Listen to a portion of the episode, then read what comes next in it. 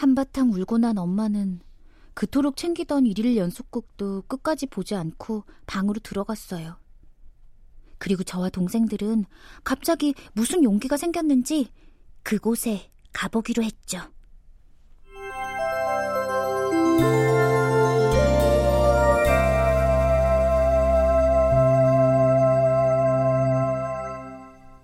라디오 극장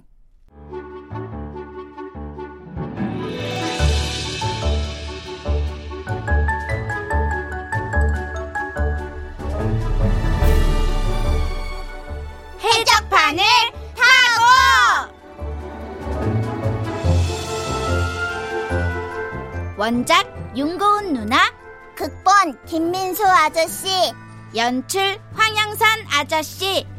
여덟 번째. 음악 좋고. 네가 음악을 알아?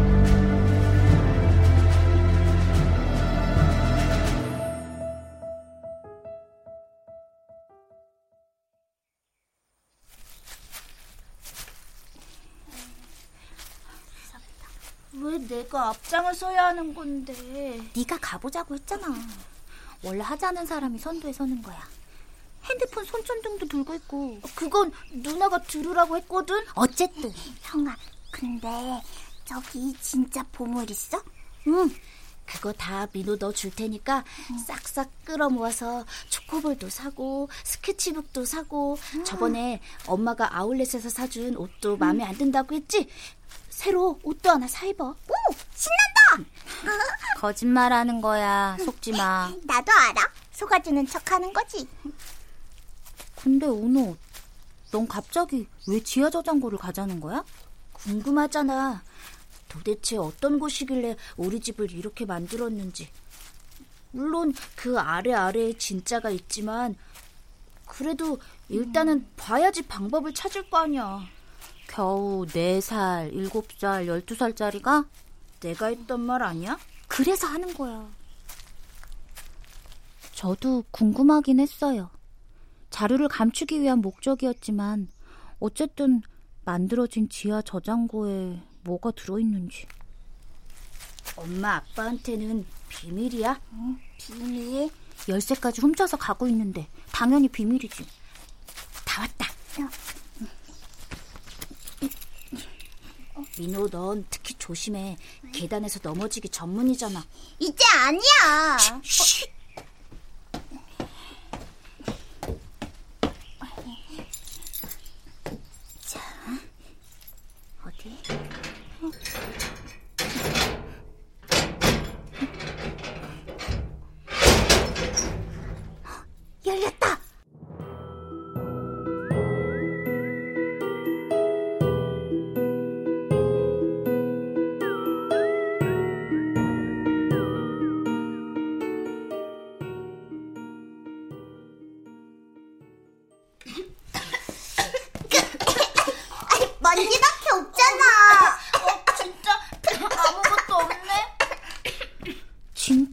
아무것도 없었어요. 어둠 밖에. 어둠 속 핸드폰 불빛에 정체를 들키고 날아다니는 먼지 밖에. 그래도 따뜻하다 놀라운 거 하나 가르쳐 줄까? 응? 여름에는 이 안이 시원해져. 정말? 당연한 걸 대단하게 말한 은호의 능청에 민호는 정말 오랜만에 네 살 어린아이처럼 속았고 우리는 잠시 앉아 마당을 걸으며 차가워진 몸을 녹이고 가기로 했어요.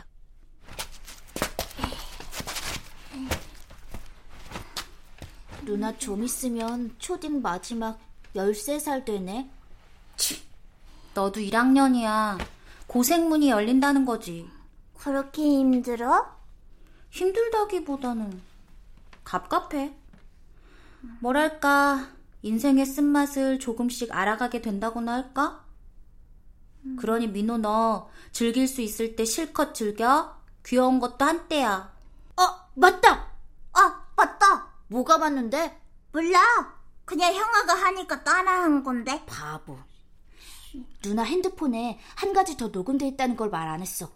아까 소장님이 아빠 삼겹살집에 데려다 주고 오라고 했잖아. 아빠가 소장님을이겠지. 바뀌었어. 아무튼 무거운 얘기는 그만하고 나가 술이나 한잔하자며 소장님은 아빠에게 근처에 삼겹살집을 물었고 급히 연락해야 할 곳이 생겼던 아빠는 은호와 민호에게 소장님을 모셔다 드리라 했어요. 바로 뒤따라가겠다는 말과 함께. 그래. 아무튼 뭐. 뭐긴 뭐야. 그때가 녹음되어 있다는 거지. 어. 짠! 노란 거야. 파란 것도 아니고 노란 걸 줬어. 애한테 무슨 그렇게 큰 돈을... 근데 내 건 없어? 혹시 누나 주라고 한 거 아니야? 아니야. 채은호 진짜 아니야?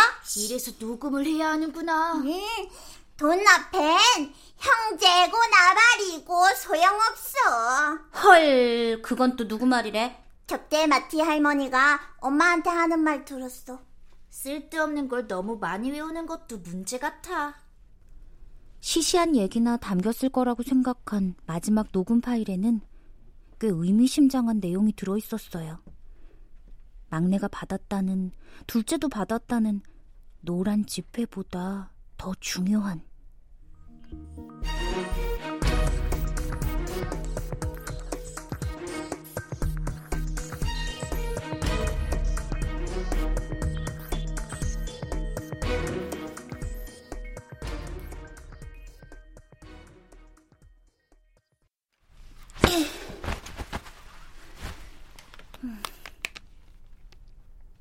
돌연변이.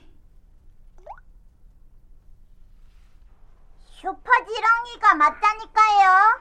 아예 아빠도 그러셨다며 어릴 때는 더 큰 지렁이도 많았다고 크긴 컸는데 아 그래 그래 그래 아 근데 얘 너 공부는 잘 하니? 아직 본격적으로 공부할 나이는 아니죠. 누나는 못해요. 근데 또 책 읽는 건 좋아해요. 아, 책 읽는 거 좋아해 아니 누나가요. 네 그렇구나 저 아직 멀었니? 좀 있으면 큰 길 나와요. 근데 정말 아빠랑 마당에 있을 때 슈퍼 지렁이 못 봤어요? 저기 이제 아저씨 혼자 가도 될 것 같은데 아빠가 가게 앞까지라고 했어요. 응. 그래 예, 아빠 말을 참 잘 듣는구나 언제나 그런 건 아니고요. 보세요, 진짜 슈퍼 지렁이잖아요. 너 언제 챙긴 거야? 응? 그리고 이런 걸 왜 여기다 넣어놔? 언니 슈퍼 지렁이 중에서도 제일 컸단 말이야. 네, 그게 제 어, 어, 저기 이거 아저씨가 가져가도 될까? 소장님도 슈퍼 지렁이 모아요? 내 거보다 큰 거 있어요? 평소와 다른 막내의 아이 같은 질문들이 도움이 되었어요. 막내의 세상은 아직 조심해야 하는 사람에게 예의를 차리는 것보다 하고 싶은 말을 하는 게 익숙한 풍경이니까요. 어, 저 은호 민호라고 했지? 자, 자, 받으렴. 이거 아저씨가 주는 용돈이야. 이렇게 큰 돈을요? 이야, 형아, 파란색 돈 다섯 개가 있어야 이거 하나지. 응. 근데 너 왜 갑자기 애처럼 굴어? 순간 지나가듯 민호에게 했던 말이 생각났어요. 민호는 소장님 오시면 아무것도 모르는 것처럼 뭐랄까 조금 바보처럼 바보 같은 질문들을 많이 해. 초코볼 세 상자 받고 싶으면 그거야 어렵지 않지 뭐. 와 분명 크게 될 놈이야. 대신 지퍼백에 든 저건 아저씨 주겠니? 슈퍼지렁이요? 에, 그래, 그 슈퍼지렁이. 음, 그래도 이거는 야, 최민호. 인생은 give and take야. 받았으면 주는 게 있어야지. 여기요. 잘 보관해 어, 주세요. 그래, 그래, 그래. 그래. 앞으로 또 이런 거 보이면 오늘처럼 밖으로 들고 나오진 마라. 마당 안에서 해결하는 게 아저씨는 좋을 것 같구나. 어, 그래도 이거는 그건 슈퍼 그저 돌연변일 뿐이다. 소장 아저씨의 갑작스러운 버럭에 은호와 민호는 말을 멈췄고 녹음도 종료되었어요. 저는 그렇게 전해진 슈퍼지렁이와 남게 된 이 목소리를 어떻게 활용할 수 있을까 한참을 생각해 봤지만 당장 답을 찾을 수는 없었어요.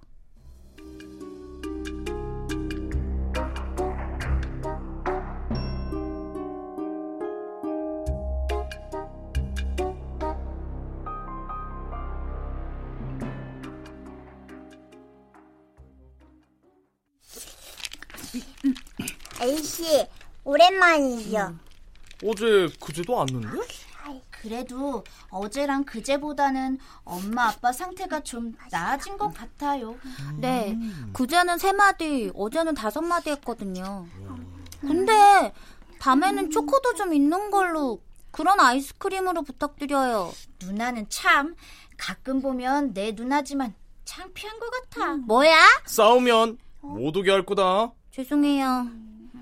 동네 불쌍한 애들처럼 부모님 싸워서 차가운 집 분위기 못 견뎌 나왔는데. 에휴, 그 부모의 그 자식이지 누굴 닮겠어. 어? 어제 엄마가 보는 드라마에서 나왔어. 할머니가 주인공 아줌마 머리카락 잡기 전. 민호가 기억력이 지나치게 좋아요. 네 살이라는 것도 잊지 마세요. 종종 대화하다 보면 친구나 친구 위쯤으로 생각하게 되거든요.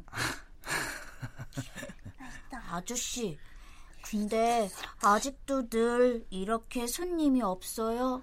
아이고, 경제가 어려워 그런지. 아무리 어려워도 잘 되는 것은 잘 되죠 뭐. 꽃집 말고 다른 걸 해볼 생각은 없어요? 분식집이나 뭐 그런 거. 저번에 해주신 떡볶이 진짜 맛있었는데. 글쎄, 꽃집은 아저씨 꿈인데. 아저씨, 우리 초딩들도 꿈만 꾸고 살지는 않아요. 요즘이 어떤 시대인데.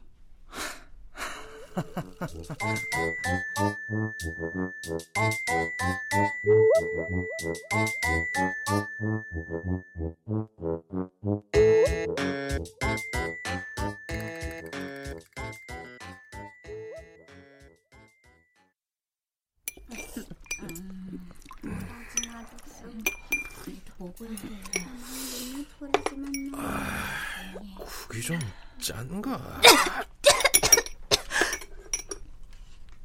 아빠의 갑작스러운 도발에 급 긴장했는데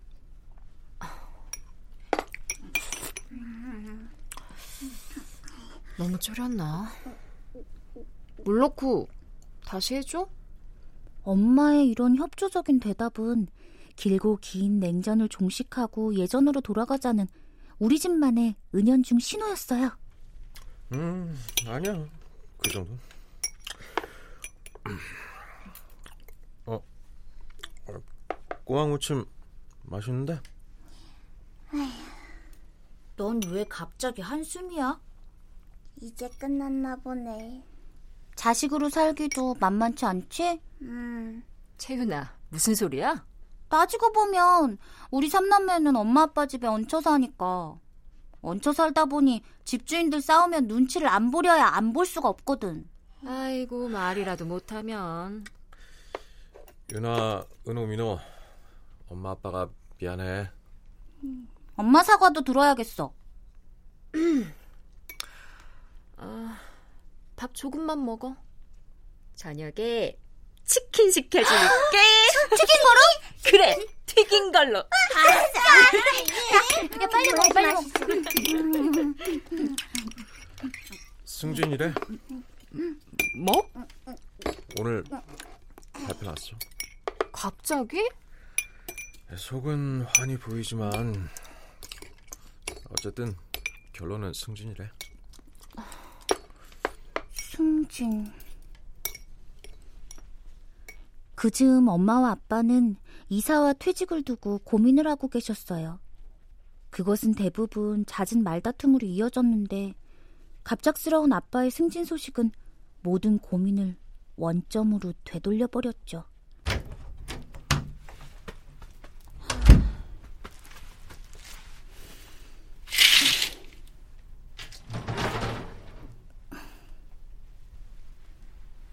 기상청은 이례적이라는 표현과 함께 유난히 빨리 찾아온 겨울 소식을 알려줬어요. 그러고 보면 우리 가족이 보낸 여름과 가을 역시 이례적이었다는 말 말고는 표현할 길이 없을 것 같아요. 그 시작은 파란 대문을 넘어 자루가 들어온 날이었겠죠. 아빠가 마당을 빌려줬거든. 혹시 그 자루에 담긴 게 비글이야? 토끼. 저기 채송화가 너무 커졌어. 지렁이처럼. 소장님이 확실히 약속했어. 늦어도 연말이라고. 근데 소장 쪽 라인이 무너져서는 안 되는데. 유해 폐기물을 잘못 다뤄 유령 골목이 되었다. 폐기물에 의해 한 세계가 얼마나 쉽게 망가지는가. 어쩌면 이 골목이 우리 모두의 미래일지도 모른다. 지금부터 자네 선택이 중요하네. 파헤친다고 되돌릴 수 있는 건 아니야. 그때는 몰랐죠. 이례적으로 찾아온 빠른 겨울처럼 우리 가족의 겨울이 그렇게 길어질 줄은.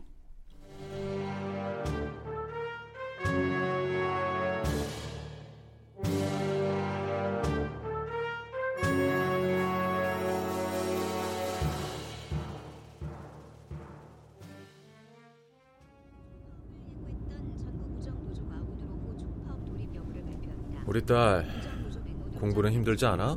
특별히 하지도 않는데 뭐. 야, 엄마 들었으면 등짝을 얻어맞았겠지.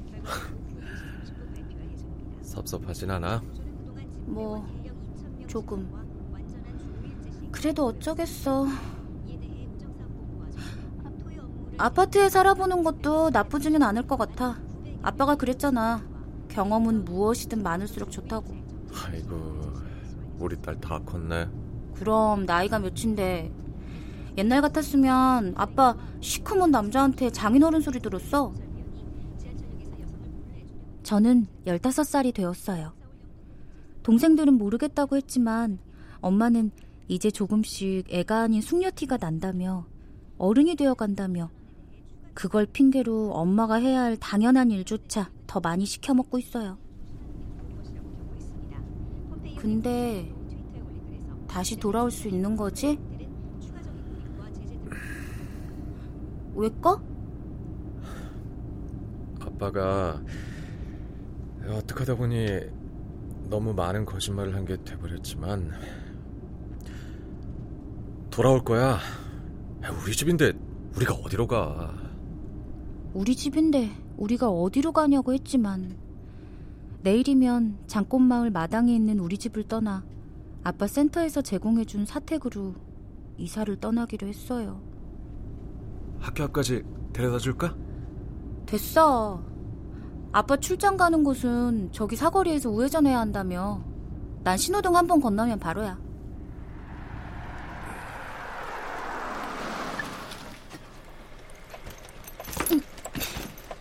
밤에 보자, 우리 딸. 다녀오겠습니다. 근데 오늘 아침은 좀 가라앉아 보이는데? 아빠, 거울을 봐. 출근하는 아빠 표정이나 등교하는 내 표정이나 거기서 거기야. 엄마 말로는 도찐 개찐. 표준어로는 독인 개긴. 진짜 간다. 안녕. 조심하고. 실은 내일이 지나면 낯선 곳에서 학교에 가야 한다는 생각에 문득 시큼한 기분이 올라왔어요.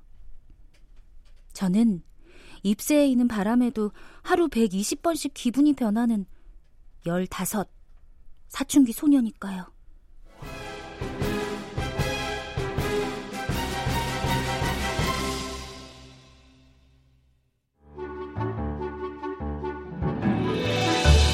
라디오 극장 해적판을 타고 윤고은 원작 김민수 극본 황영선 연출로 여덟 번째 시간이었습니다.